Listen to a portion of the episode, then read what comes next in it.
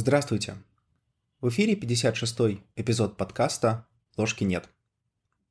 И в этом эпизоде мы начинаем новый сезон, который будет посвящен диалогу между наукой и теологией. Несмотря на свой, естественно, научный бэкграунд, я с уважением отношусь и к философии, и к теологии. Однако так было не всегда, и до какого-то момента у меня было немного другое отношение к гуманитарным областям знаний – по большей мере из-за того, что я не до конца понимал, как они действительно устроены. И в этом смысле мне бы хотелось поделиться современными представлениями об этих дисциплинах в рамках подкаста. Вообще в современном российском дискурсе, да, честно говоря, не только в российском, на мой взгляд, есть нехватка профессионального и корректного диалога между наукой, философией и теологией. Часто дискуссия ведется между представителями таких крайних ортодоксальных позиций, которые не хотят слушать и не хотят слышать другую сторону. И самое важное, не хотят изучать ее аргументацию. В этом смысле хороши все. Со стороны религии можно часто услышать не теологов, а представителей религиозных организаций, у которых, естественно, задача связана не с просвещением, а скорее с обращением, по крайней мере, во многих аспектах. А теологи, между тем, имеют существенное различие.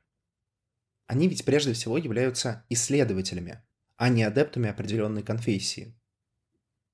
В этом смысле теолог, например, может быть теистом, то есть верить в единую божественную сущность. Может быть агностиком, то есть утверждать, что вопрос о существовании или несуществовании какой-то божественной сущности находится за пределами его дискурса. Может быть пантеистом, считать, что божественная сущность и природа, Вселенная — это одно и то же. Может быть панентеистом, когда природа и вот тот видимый мир, который, в котором мы обитаем, это часть божественной сущности, но не вся. В принципе, теолог может быть даже атеистом.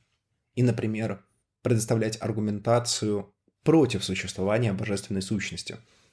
Это вполне допустимо. А между тем, диалог, на мой взгляд, между теологией и наукой нужен? Хороший вопрос, который нужно задать себе в этот момент. А почему? И тут я пропущу разные варианты ответов, которые связаны со всякими социальными и культурными аспектами. Несомненно, и наука, и религия имеют множество своих поклонников, и это множество достаточно велико, много и религиозных людей, много и людей, придерживающихся научной картины мира, и само по себе это уже дает некоторое основание для того, чтобы эти вопросы исследовать. Более того, нахождение в конфликте между наукой и теологией явно не способствует разрешению проблем, когда получается такая поляризация общества. Однако погружаться дальше вот в эту аргументацию я не особо хочу, потому что здесь очень много зависит от интерпретации, от субъективности, от субъективной точки зрения – от существующих трендов, политических взглядов и так далее. Это не то, что для меня интересно. Для меня наиболее важным элементом, где нужна совместная работа науки и религии, являются прежде всего сложные метафизические вопросы, на которые ни наука, ни религия по отдельности не способны дать разумные и убедительные ответы. Сразу здесь и говорюсь, что некоторые ученые вполне закономерно, и не побоюсь даже этого слова здесь, оправданно, говорят о том, что ряд вопросов просто-напросто лишены смысла, и поэтому их нет смысла обсуждать. Зачастую это как раз и есть эти самые метафизические вопросы. К примеру, вопрос. Почему что-то вообще существует, а не находится в небытии? Вот здесь как раз ряд исследователей может возразить, что этот вопрос не имеет никакого смысла, что это такой семантический или лингвистический парадокс, игра и бессмысленное сочетание слов. Однако я бы подошел к этому феноменологически или даже психологически. Явно есть люди, как минимум один человек, которого этот вопрос интересует. И в этом смысле это уже является достаточным основанием для того, чтобы как минимум этот вопрос рассмотреть. А метафизических вопросов реально много. Ну вот, например, такой общий вопрос, который интересен и науке, и теологии. Существовала ли Вселенная всегда? Или, говоря дискурсом науки, до Большого Взрыва? И что происходило с момента точки ноль до планковского времени? Или же была создана nihilo, то есть из ничего? Или другой вопрос, который, как мне кажется, волнует тоже огромное количество людей. Существует ли свобода воли? И если да, то как она реализована с точки зрения физических принципов? А если нет, то почему существует иллюзия свободы воли или наше субъективное переживание каких-то историй?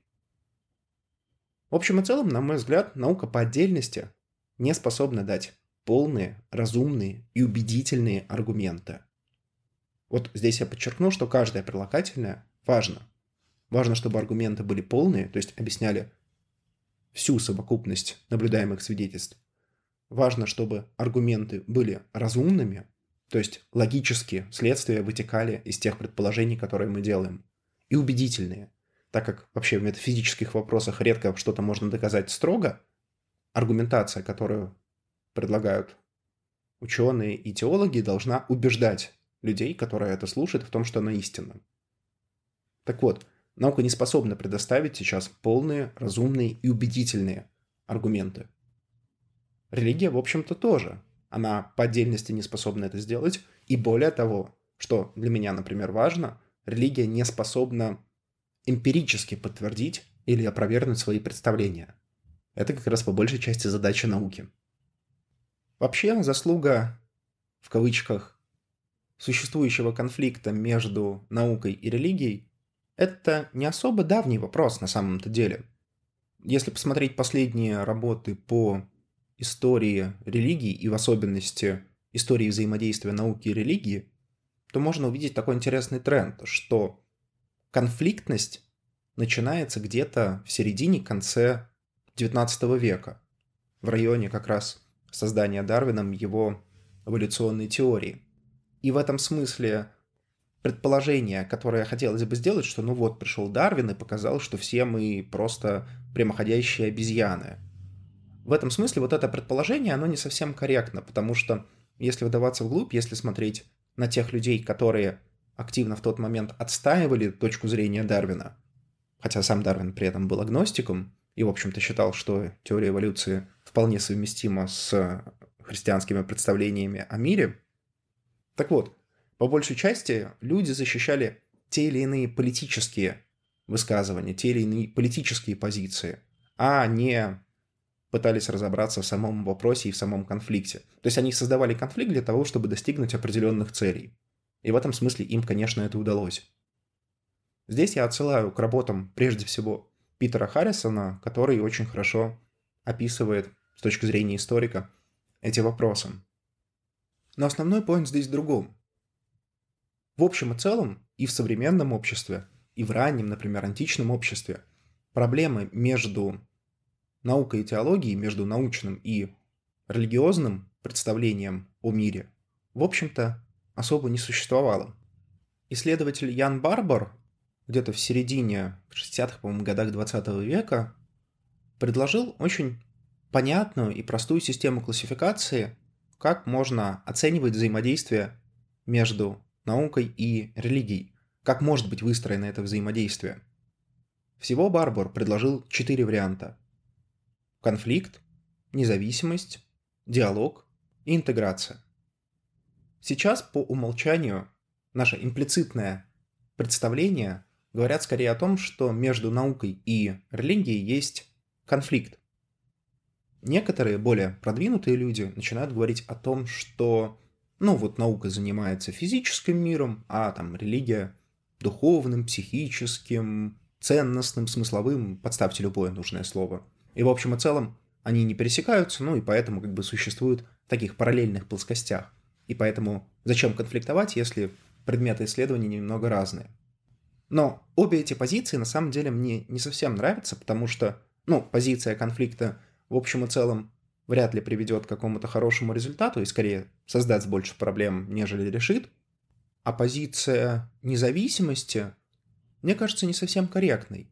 То есть где-то в идеальном мире, наверное, можно придумать такую ситуацию, чтобы и наука, и религия занималась каждый своим предметом, но в реальности есть очень много вопросов, где и наука, и религия пересекаются.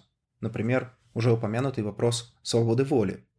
Потому что представления теологические, представления религиозные и, например, представления нейрофизиологов или эволюционных биологов или когнитивных специалистов, они будут противоположны. И в этом смысле нельзя сказать, что все они правы. Нет, прав кто-то из них один, ну или никто не прав. Поэтому мне кажется, что пытаться выстроить параллельные дискурсы ни к чему хорошему не приведет. И в этом смысле остаются всего лишь два варианта. Вариант диалога и вариант интеграции. Конечно, в каком-то ключе хотелось бы именно последний вариант, вариант интеграции, когда и то, и другое знание соединяются воединую, в общую какую-то непротиворечивую картину мира, где каждый элемент объясняет что-то свое, и вместе они не противоречат друг другу. Однако это несколько утопическая картина, просто потому что есть какие-то инерционные моменты, все-таки наука и религия спорили, по крайней мере, весь 20 век. Есть непонятные методологические аспекты, как это совмещать, что называть знанием, как разделять науку и религию. Это становится очень сложными задачами, хотя на первый взгляд так не кажется, но если начать копать, очень много трудностей сразу начнут возникать. Но вывод из этого я хочу сделать ровно один. Нужен как минимум диалог между наукой и теологией. Более того, в некоторых дисциплинах этот диалог уже идет. Например, аналитическая философия, аналитическая теология показала, что обе дисциплины вполне могут существовать вместе друг с другом, и это не обязательно приводит к конфликту. Более того, даже изучая один и тот же предмет, например, человека, наука скорее отвечает на вопрос «как?» или на вопрос «почему?», в то время как теология и философия отвечают на вопрос «зачем?». Здесь я хотел бы добавить еще одно интересное наблюдение – почему диалог между наукой и теологией необходим. И та, и другая отрасль знаний в своей основе содержат метафизические предпосылки. Вот как бы ученые не говорили о том, что ну вот мы все делаем по науке, у нас есть научный метод, у нас есть строгость. Во многом да. Когда мы говорим, например, о Эйнштейновской теории гравитации или о квантовой механике или о других высокоуровневых теориях, какой-то мере высокоуровневых. Несомненно, они логически не противоречивы, они соответствуют по большей части научному методу и тому, что мы вообще обычно называем словом «наука». Но если спускаться вглубь и пытаться понять, а что же такое наука как феномен, то выяснится, что те предпосылки, на которых основана эта позиция, на самом деле сами по себе не являются научными. И это, кстати, основной аргумент против циентизма, позиции, что только наука способна представлять какие-то знания о том, как устроен мир. В этом смысле религия немного честнее, потому что она сразу говорит о том, что, ну, вот у нас есть набор предпосылок, набор метафизических предположений о том, как устроена Вселенная. И в рамках этих предположений мы работаем. В науке выявлением этих имплицитных предпосылок занимается, собственно, философия науки.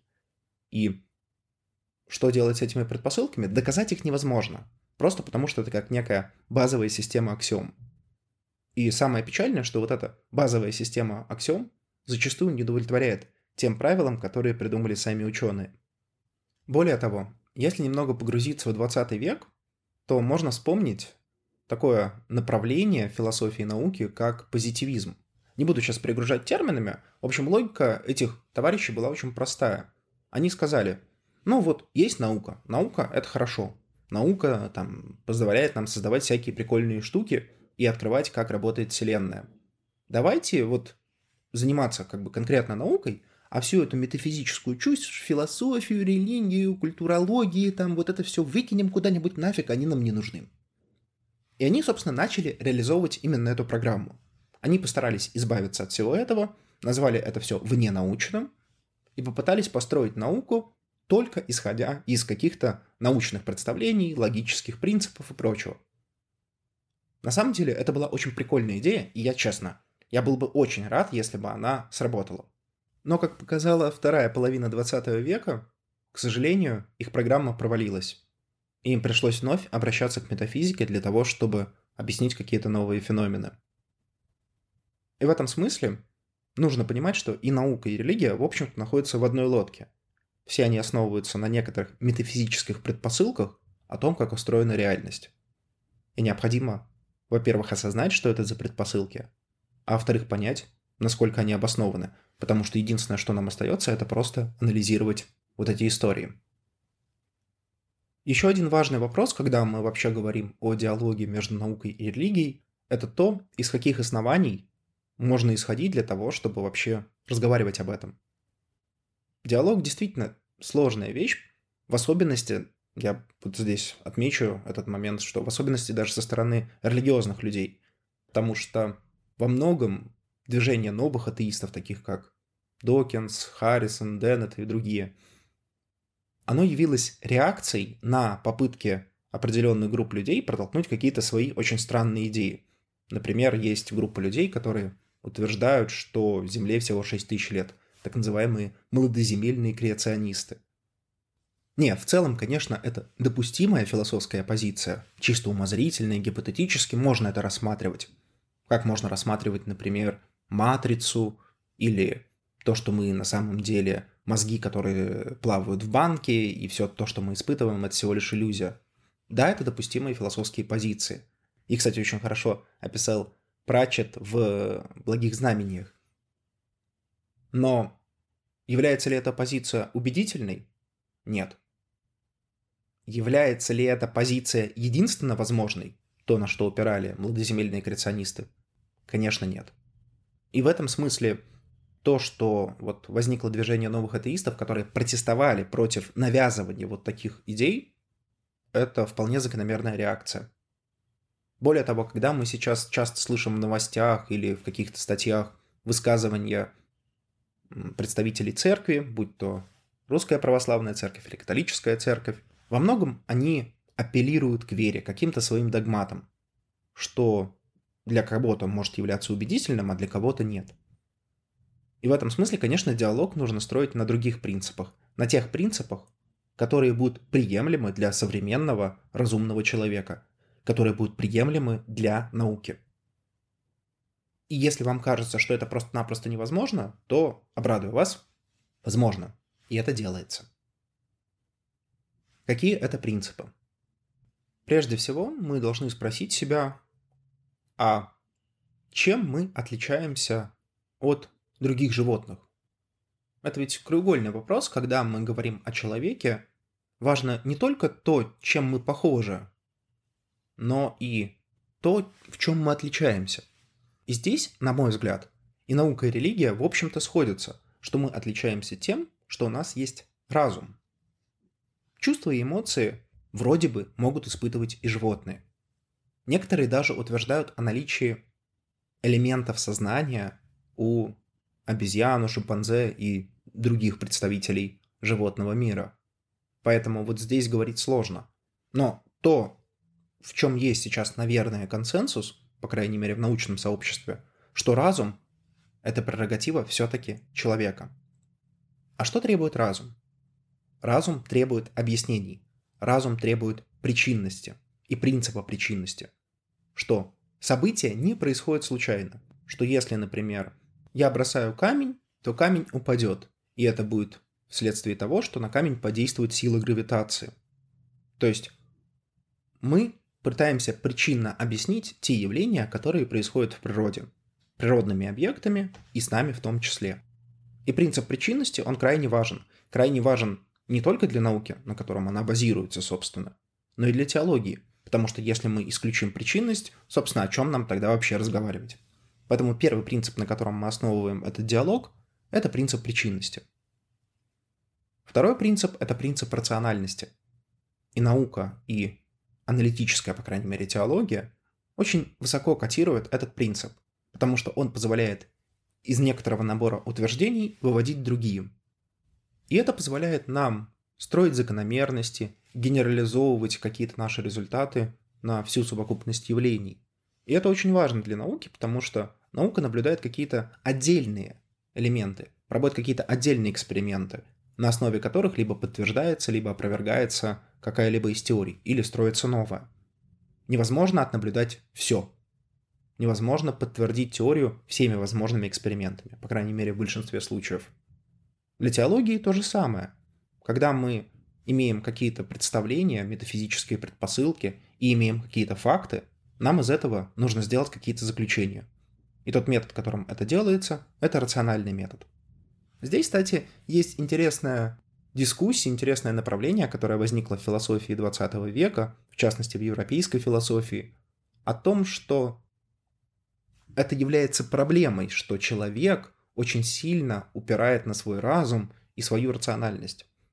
И некоторое зерно истины, на мой взгляд, в этом есть. Действительно, если мы ставим во главу угла и разум, и рациональность, забывая про все остальное, забывая про нашу телесность, про нашу чувственность, про наше восприятие, то, конечно, мы делаем явно какую-то ошибку. Но, когда мы говорим о научном мировоззрении, мы же не говорим, что наука — это все, что есть. Есть еще, например, искусство, есть культура, есть взаимодействие с другими людьми. Но так получилось, что именно рациональный метод позволил науке создать вот те замечательные вещи, айфончики, айпады, спутники, телефоны и прочее, которыми мы наслаждаемся в настоящее время. И в этом смысле не надо давать какой-то особой метафизической силы этому методу. Просто нужно сказать, ну вот, есть хороший инструмент, рациональность. Он показал, что он хорошо работает. Если он хорошо работает, давайте его использовать дальше.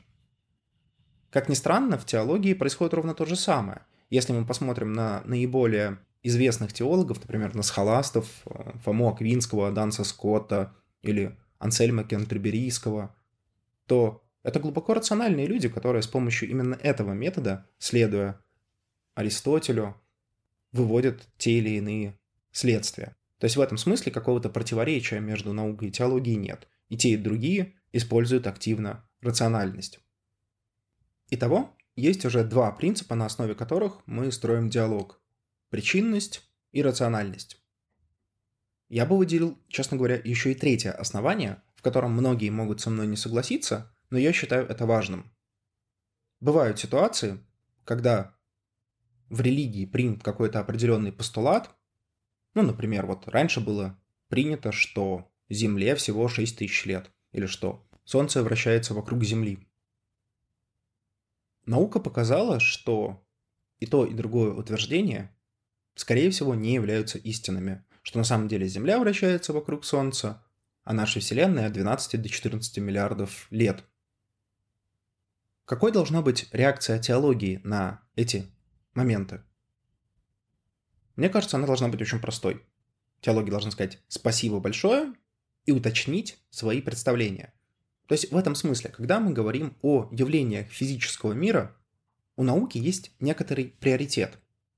Теология не должна противоречить тем знаниям, которые предоставляет наука. И если такие противоречия вскрываются, то их нужно либо решать в результате консенсуса, либо уточнять теологию так, чтобы она не противоречила научным представлениям. Многие богословы и теологи на это возражение могут сказать, что ну, это ставит теологию в очень такое унизительное, подчиненное положение по отношению к науке. Я подчеркну, что да, в вопросах, когда мы говорим о физической реальности, о физических законах природы, очевидно, что приоритет должен быть именно у науки, потому что наука исследует эти явления. Однако, когда мы спускаемся на уровень метафизики, когда мы спускаемся на уровень интерпретаций, поиска смыслов, поиска каких-то онтологических или эпистемологических оснований. В этот момент вот этот самый приоритет у науки теряется, просто потому что это не совсем ее предмет. Но важно, чтобы наши теологические представления не противоречили нашим научным представлениям. Ведь подумайте сами, сколько конфликтов между наукой и религией возникает именно на этой точке. Одни утверждают, что Земле 6 тысяч лет, другие утверждают, что 12-14 миллиардов лет. И, на мой взгляд, ответ и решение здесь очень простое. Теология просто должна согласиться, что вот есть наука, она хорошо занимается физическим миром. Вот давайте ее слушать в этом аспекте. Итого, три представления, три основания. Причинность, рациональность и некоторый приоритет науки перед теологией в вопросах, касающихся физического мира. На этом я предлагаю закончить этот эпизод. Он получился немножко сложный и немножко философский, в том смысле, что вот нужно было ввести какие-то исходные данные для того, чтобы конструктивно продолжать дальше диалог. В следующих эпизодах я постараюсь быть чуть-чуть попроще и перейти к каким-то уже конкретным примерам. И прежде всего я хочу сфокусироваться на такой отрасли философии и теологии, которая называется «Аргументы пользу или против существования божественной сущности». Это очень интересные линии аргументации, которые часто считают устаревшими, но это на самом деле не так, и очень много философов работают в этом направлении здесь сейчас и предложили очень классные, очень интересные и, главное, весьма обоснованные аргументы, почему все не так просто, как кажется на первый взгляд. И что самое важное, эти аргументы можно понять, не имея каких-то особых, специфических, каких-то научных знаний. Вот, собственно, на них я и планирую сконцентрироваться в ближайших эпизодах. С вами был подкаст «Ложки нет». До новых встреч!